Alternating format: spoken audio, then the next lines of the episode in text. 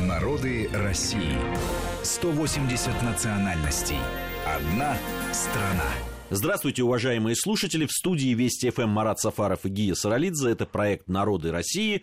Всех приветствую. Здравствуйте, Гия. Здравствуйте, дорогие радиослушатели. Сегодня мы будем говорить о калмыках. Есть у нас э, тайна, ну, скоро станет явным. Тайное да, станет тайна, явным. Да, та- тайное станет явным. Хотим мы поговорить э, об очень удивительном, интересном явлении э, в связи с э, в народном творчестве э, калмыков. Но надо начать, конечно, собственно, с самого народа. Да, со знакомства с ним, потому что Калмыкия находится в европейской части нашей страны, но тем не менее нельзя сказать, что она избалована туристами, хотя и рекреационные условия, а, большое количество возможностей, кстати говоря, для рыболовства, для охоты уж точно, а, да и вообще ну, такой достаточно не в отдалении от больших городов архаичный быт в ряде районов степных, а, культура калмыка, возрождающийся буддизм, все это могло бы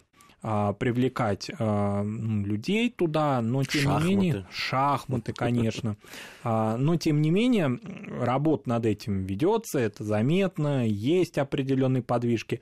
А, При этом пока о калмыках и о калмыцкой культуре за пределами Нижнего Поволжья, Северного Прикаспия, сопредельных районов Северного Кавказа, где люди знают о Калмыкии хорошо, Ростовской области, вот за пределами этого региона калмыцкой культуре знают мало, поэтому этот народ уникальный со своей а, сложной судьбой, многовековой, он, конечно, требует того, чтобы в нашем цикле о нем поговорить особо.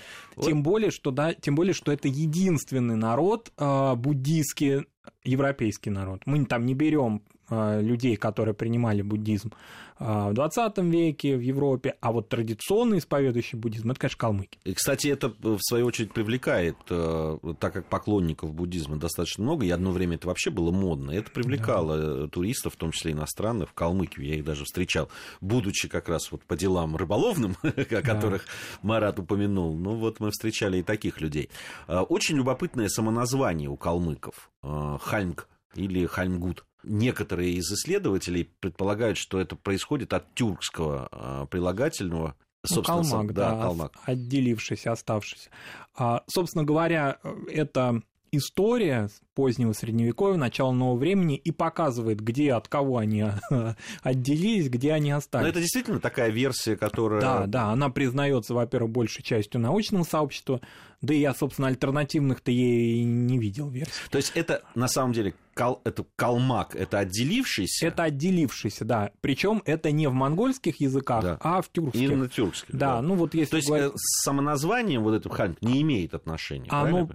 нет, оно потом с течением времени стало самоназванием, как это Мгм. часто бывает. То есть Халмак, вот это а, самоназвание, этноним калмыков, он с течением времени стал их собственным, значит, вот, собственно, этнонимом.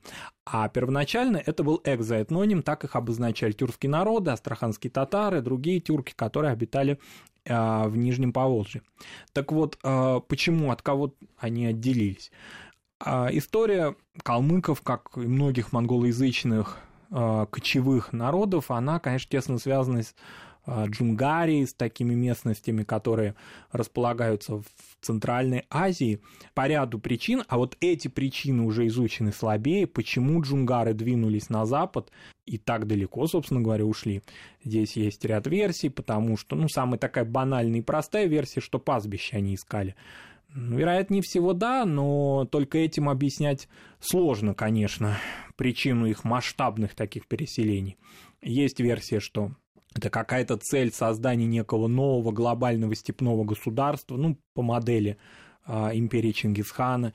Есть версия, что какая-то феодальная междоусобица вынудила джунгарские, собственно говоря, айратов, вот э, это племя от, э, из Джунгарии оттуда двинуться на территорию современного Казахстана, в Восточную Сибирь, перемещаться на Нижнюю Волгу, в Северный Прикаспий.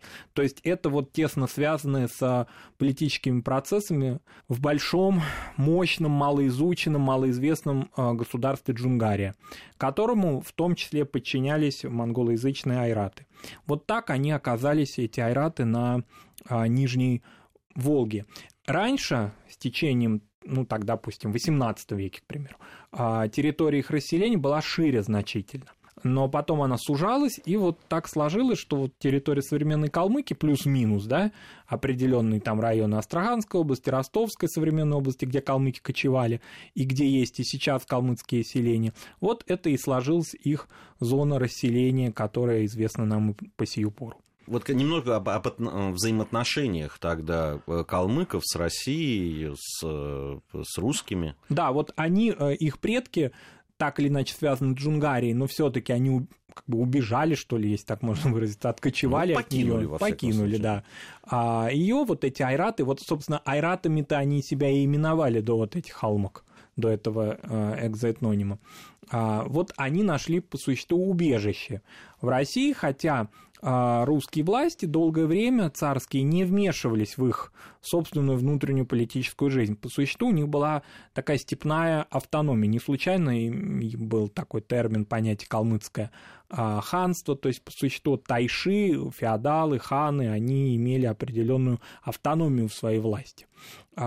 Еще вот почему говорили относительно того, от кого они отделились, вторая такая версия, отделились из монголоязычного этого большой, из монголоязычной общности, образовались калмыки. А по другой версии, потому что они, в отличие от э, многих других кочевых народов, сохраняли, сохранив, сохранявших шаманизм, они перешли в новую веру, в буддизм.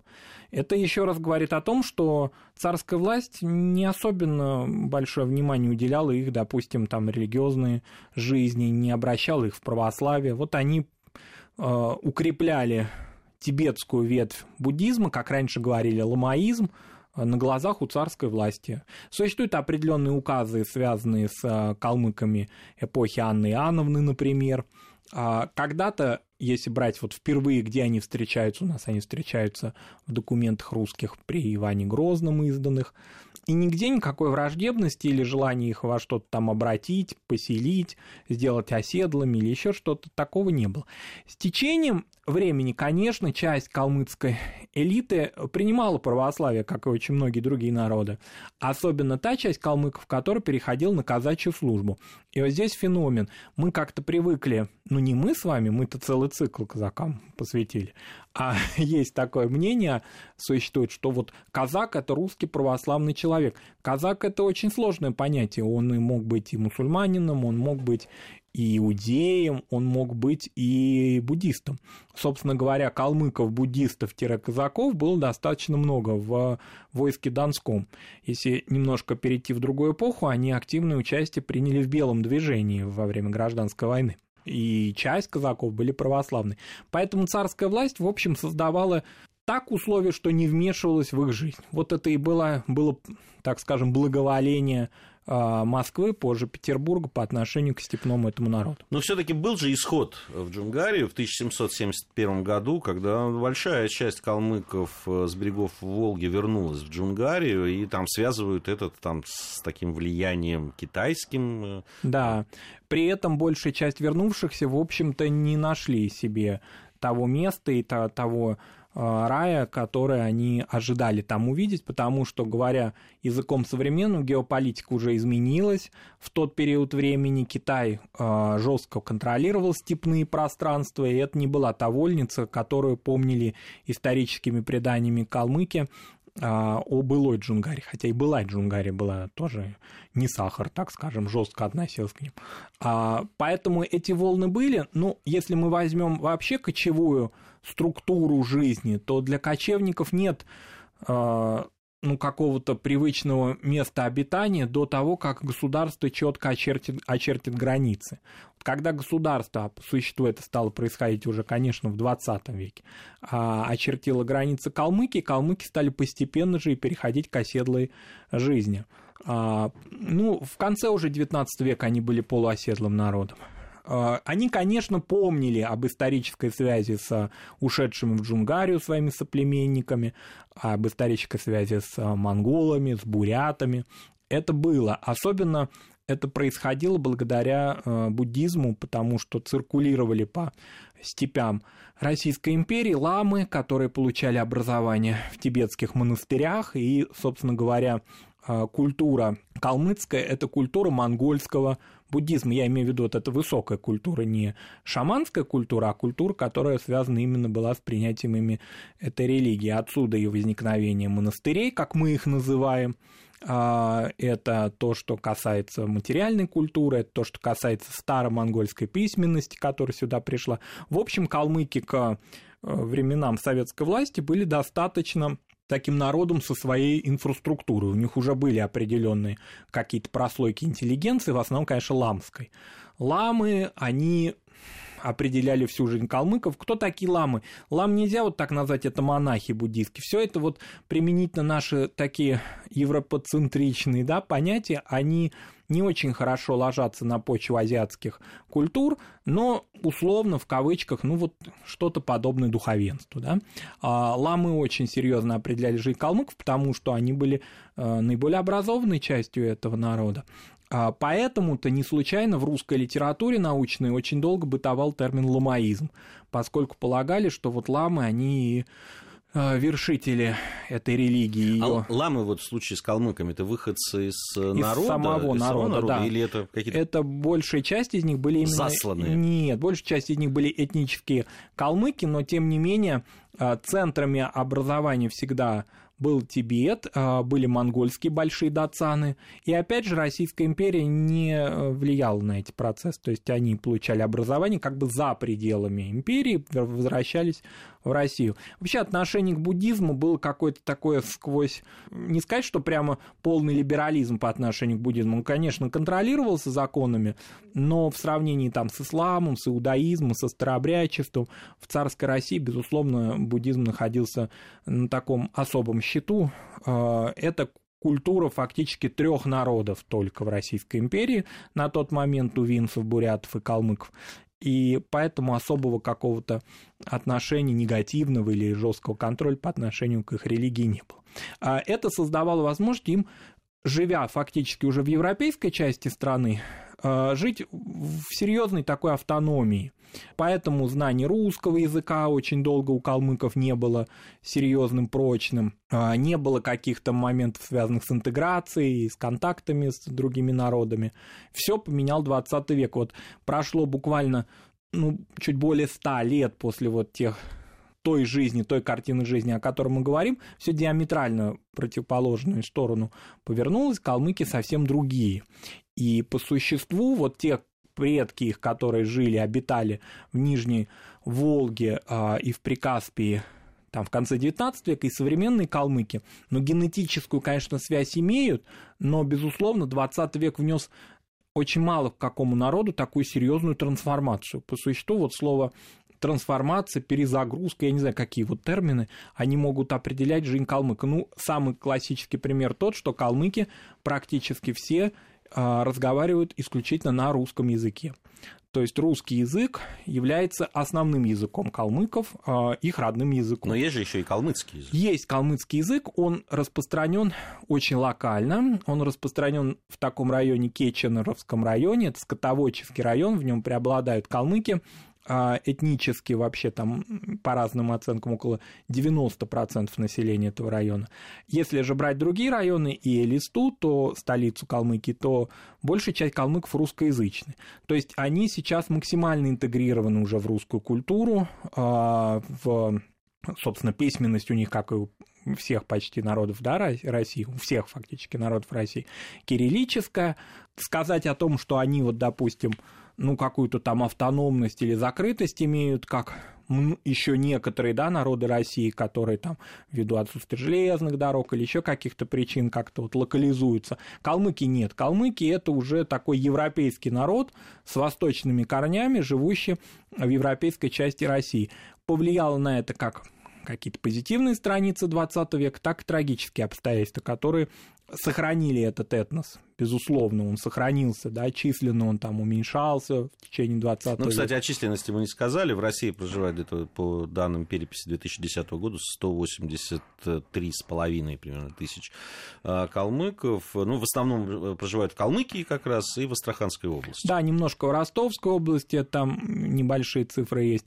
Но, в принципе, и в царской России они обитали на, на, в этом пространстве. Тогда это была Астраханская губерния, Ставропольская губерния, область войска Донского, Терская область. Вот это та зона, где калмыки обитали. 20 век, конечно, серьезные принес испытания калмыкам, их религии, которая во многом была утрачена и возрождена в 90-е годы. А, вообще это народ удивительный, вот такой ну, птицефеникс. Надо сказать, что депортирован. Вот, да, мы как раз к этой такой трагической да, странице э, истории калмыков и обращаемся, да, это период долгого, с 1943 по 1957 год, периода депортации калмыков, ну, наряду со многими другими народами Юга России, они испытали эту такую страшную судьбу в этот период времени, но в 1957 году Калмыкия была восстановлена в качестве автономии, и они все вернулись. Преимущественно они в депортации жили в Казахстане, в Сибири также, и они вернулись. Но, конечно, вот этот разрыв определенный, который произошел в их этнической истории, он сказался, конечно, безусловно. Если вот сравнить их, допустим, с другими буддийскими народами, ну, бурятами тувинцами, собственно, которые такую преемственность имели. Да, там в определенные периоды истории культура как-то там, особенно в Туве, там, ну и в Бурятии отчасти, она как-то вот затухала, возрождалась, осталось, но тем не менее это преемственность. У калмыков это разорванность, потому что э, ну, народ фактически был в течение э, вот этого длительного периода времени, 14 лет почти, да, э, переселен и находился в другой зоне, пусть климатически в чем-то схожие им, и народы, которые обитали рядом, были по укладу жизни похожи, но все равно прежде всего разорвана традиция вот того оседлого, уже состоявшегося, сложившегося калмыцкого быта, который с конца XIX века был. Ну, например, это монастырская культура. Она уже, кстати, до депортации это была уже прервана, ну, какие-то элементы еще существовали. Это преподавание национального языка и так далее. Вот. Но надо сказать, что вот «Птица Феникс» в 90-е годы резкое произошло возрождение, быстрое возрождение. Конечно, здесь дело религиоведов, да, и буддологов, вот специалист в области буддизма, размышлять, насколько буддизм возродился и укоренился. Ведь буддизм не только обрядовая система, как это видно в современной Калмыкии, это сложнейшая философская система. Насколько вот эта часть, да, такая верхушка а, надстройка буддизма сложилась, возродилась в современной Калмыкии, трудно сказать, это дело специалистов, которые изучают а, буддизм в России. Обрядовая составляющая, да, конечно, она очень серьезно восстановилась. В калмыцких городах, прежде всего в Элисте, построено большое количество а, хуре, то есть вот, ну, храмов, скажем так, да, буддийских, которые украшают очень город. Э, ну, в советское время это были такие степные а, запыленные города, они сейчас хорошую такую да, инфраструктуру получили, стали красивыми и таким с восточным колоритом. А, люди посещают а, храмы, люди посещают их в праздники, о которых мы, кстати говоря, зимой говорили в э, программе, посвященной зимним праздникам народов России. Это такой зимний-весенний праздник, Новый год – белый год, который калмыки отмечают. Они знают определенное количество молитв, опять возродился институт лам, но насколько это вот э, такая система, как в Туве или как в а, Бурятии, здесь сказать трудно. Конечно, ламаизм, говоря вот старым языком, он теснейшим образом перекликается с шаманскими и с языческими верованиями, он очень гибкий, такой э, достаточно условно, да, требующий соблюдения пантеона, очень Э, гибко вбирающий местные культы. Для кочевников это, конечно, была идеальная религия, они ее приняли и вот до сегодняшнего времени а, ее исповедуют. Контакты возобновились у них с их единоверцами, сибирскими буддистами. Ну, если вот брать, опять же, повториться вот этой европейская, но традиционная ветвь буддизма, это, конечно, калмыки, поэтому э, нашим радиослушателям, интересующимся восточными культурами, да, безусловно, калмыки представляют большой интерес. Это доступная географически, транспортно доступная территория нашей страны и в то же время с таким восточным укладом и колоритом. Мы сегодня хотели отдельно и специально поговорить еще о таком явлении, как калмыцкая танку.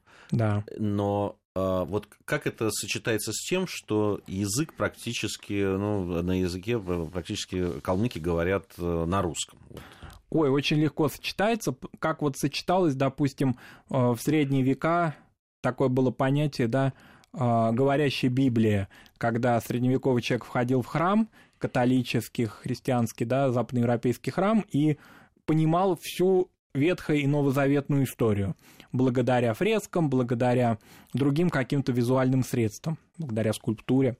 А так, собственно говоря, и буддисты.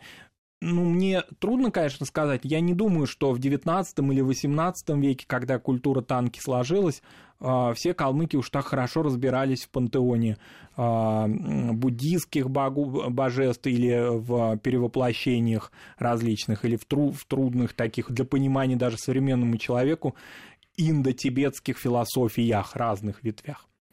Поэтому и сейчас человеку советскому по существу с э, вот с таким э, бэкграундом, да, сложным очень, который связан с депортацией, конечно, депортацию пережило э, большей частью, да, старшее поколение, которое сейчас живо, да, и живет в Калмыкии молодежь, слава богу, это знать понаслышке, или люди среднего поколения, еще раз повторимся, уже с 57 -го года, то есть более 50 лет, почти 60, калмыки живут на своей исконной земле, они вернулись туда. Поэтому я не думаю, что в прошлые времена и у э, предыдущих поколений было такое глубокое понимание всей философии буддизма, которое было доступно, конечно, только ламу. И в этом смысле танка, как визуальные средства, как, допустим, мусульманский шамаиль, распространенный в Поволжье, как искусство фрески, оно давало возможность верующему понимать суть его религии визуально. Поэтому танка, она такая, в общем, говорящая книга, говорящий буддизм по большому ну, счету. Давай, э, у нас буквально сейчас есть полторы минуты. Давай все-таки определим, что это такое, да, чтобы ввести в курс дела. Да, да. ну танк... А уже после новостей поговорим уже э, подробнее. подробнее. Да. Танка, так говорят калмыки, или тханка, как говорят тибетцы, откуда, собственно, это пришло, это буквально по-тибетски означает свиток.